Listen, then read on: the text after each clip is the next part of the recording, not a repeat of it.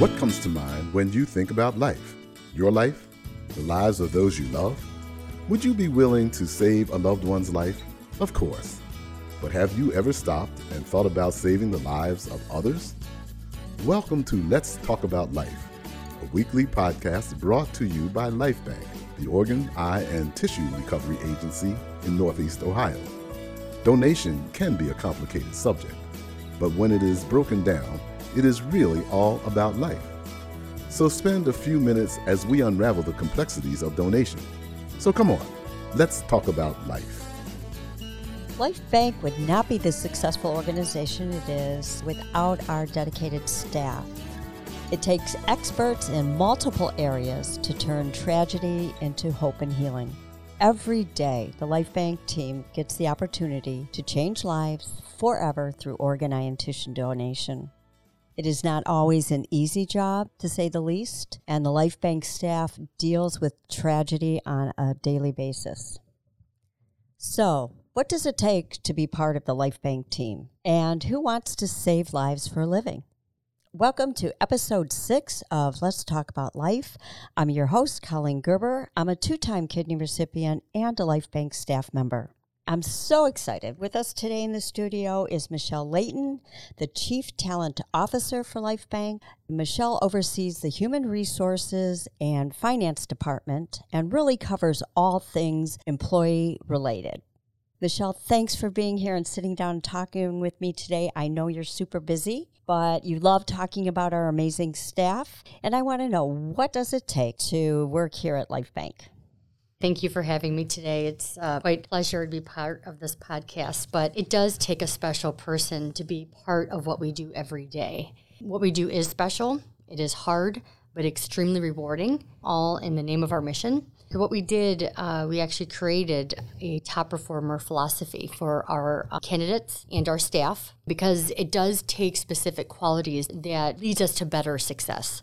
So from a top performer philosophy, which was created latter part of 2018 and then implemented throughout you know, Lifebanc um, since then. But really, it answers the question for a candidate like, what do I have to do to be successful here at Lifebanc? it assumes that yes, I have to do my job really, really well, but there are qualities that just make someone that top performer because again, it gets us closer to the healing and saving of lives because what we face every day is difficult. So the top performer philosophy really goes into specific attributes that makes them more successful even as an employee, it helps give them this platform to be able to say, okay, what do I have to do as an employee to be a top performer in addition to doing my job really well? And it kind of puts you, it separates you a little bit uh, and puts you in a better position for not only personal success, but for organizational success as well. We certainly do want our staff to be top performers. Can you explain to our listeners exactly how the top performer philosophy was created and how you came up with the specific criteria to be a top performer? Um, yes, yeah, so I went through um, kind of like an event with the other senior leaders, the three of them, and I simply gave them a list of all of our employees. Uh, their instructions were as simple as I want you to, in your own definition of what a top performer is, look at the list and just note them. And I told them you can't work together. You have to be it has to be complete autonomous on your own definition. So there's no cross collaboration. And so at the very end, collecting these three lists, I looked at okay, who are the folks that all three individuals with their own definition said these are what I believe are the top performers here at Lifebanc within our culture. And then we went through just a practice of okay, of these I think 15 or 16 individuals that we all have said, yep, these are top performers. We looked at those underlying qualities that were among them across the board. So it took a lot of time but in the very end, it created these particular qualities that these individuals seem to all have. And that is how the top performer philosophy was born. So, why did you feel that it was necessary to go through that exercise with the senior leadership and implement the top performer philosophy within Lifebanc? A lot of times it's by taking things that are very nebulous and undefined and making it definable because it, it gives concrete things, meaning when we're hiring somebody, Yes, there's job fit, then there's the cultural fit, which is very hard. It's difficult because every organization has a different culture and requires different qualities that are of great importance. So, from a candidate perspective in the hiring and selection process, it's like who do we have to have to match the job, but where do they have and/or possess those qualities that we're really looking for for those top performers? So again, it makes it concrete versus again some nebulous idea of I thinking this is I think this is what we need to become this is actually what we are looking for. And then from an employee perspective, it is what do I have to do to be successful here, again, above and beyond my job. And again, gives them very concrete definition of what that means so they can work towards that. It gives our leadership an ability to be very concrete, to give supportive and specific feedback for them to go above and beyond that job. What does that mean? It just takes something that is typically very nebulous and undescribed and undefined to something that's very definable. Um, and you know me, I always say, what does that mean? You know, when they say be a top performer, and most in organizations can't define it, you know, and so this just helps us define it and makes it very specific and useful. Michelle, that's so interesting. Can you explain to our listeners what the qualities are in a top performer? What are we looking for in a top performer? Sure. So there are five specific um, qualities that we look for. So it is being adaptable to the unexpected. That is what we deal with every day. We're caught between death and life, which comes with a myriad of things that we have to deal with every day. So to being adaptable is extremely important.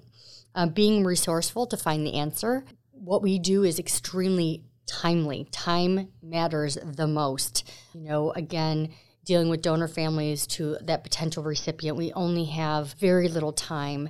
And so, someone to be extremely resourceful means we are closer to getting to that mission faster, and that means the world. Being innovative for a better tomorrow. Our mission is powerful, but we have to continue to look for efficiency and effectiveness so that we can heal and save more lives. Um, so, being innovative for a better tomorrow, again, very critical. Uh, being motivated by the mission. You've heard me say it. I truly believe it because I feel it and I see it. When you are not motivated by our mission, that this could be just potentially a job, it doesn't work. Typically, you're isolated because if you're not really motivated by our mission, because it is really hard, uh, A, it's going to be easy to walk away because you're not motivated by it. And you do need to be because it's tough, it's not made for everybody. So I typically find that those who are not motivated by the mission tend just not to last. Our mission is always our guiding light to where we need to go. And if you don't have that, it, it can be easy to walk away from because it is it's difficult. To be resilient, to keep moving forward, whether you're in direct line on the clinical side or the supportive, we do hear and see a lot of things that are sad and are tragic. But to be resilient, to keep moving forward so that we can heal and save lives of others, that is that mission, that's that guiding light. But you got to be able to pick yourself up and to keep moving forward. It is so easy to say, this just isn't for me, it's too difficult but it is so important to keep moving forward. Yes. So that those are the five different very specific qualities um, that are part of that top performer philosophy. It may sound a little bit over dramatic, but what we do, especially our clinical folks, it is a matter of life and death every day. You know, we still have 20 people dying every day because an organ isn't available in time. And so what we do really does involve life and death decisions. So let me ask you this How did it help our leadership at Lifebanc and then also current staff members? So, current staff members, you know, they always good question is what do I have to do to be that top performer or what can I get better at? And from an employee's perspective, again, it gives them concrete things to try to achieve or to ask questions to their leader to say, how can I become more adaptable? How can I become more resilient? For that leader, because within each of these five qualities, it is very highly defined. So there's about six or seven descriptors below each one of those top performer philosophy definitions so that that leader can give them, again, specific things that can make a difference versus you know, like what does being adaptable mean? Well, that can mean a lot. but from our perspective, we have a very clear definition of what adaptable means. So it gives them construct of what they could do to improve or to keep doing really well or to stop doing, it's ineffective, or from a leader's perspective, to give really supportive feedback that is very specific and meaningful back to those employees.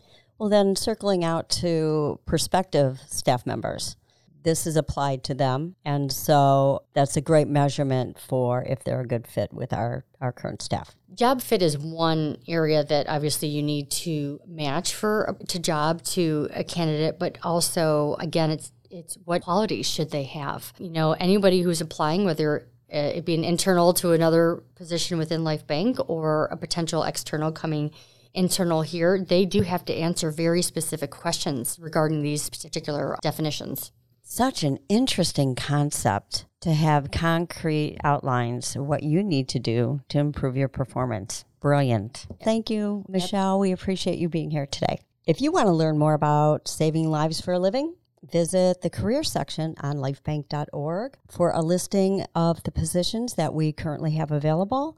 You can also learn about organ, eye, and tissue donation and becoming a registered donor when you visit lifebanc.org. That's it for now, and when you stop back next week, let's talk about life. Thank you for listening to Let's Talk About Life, the podcast that is changing lives. Organ, eye, and tissue donation is truly all about life life given, life received, and lives saved and healed. If you have questions about today's podcast, reach out to us at info at lifebanc.org or visit lifebanc.org for more information. If you are already a registered donor, we thank you. If you are not, take a few minutes to do something heroic and register to be an organ donor by saying yes at the BMV or online at lifebanc.org. Literally, someone's life is depending on it. Donate life.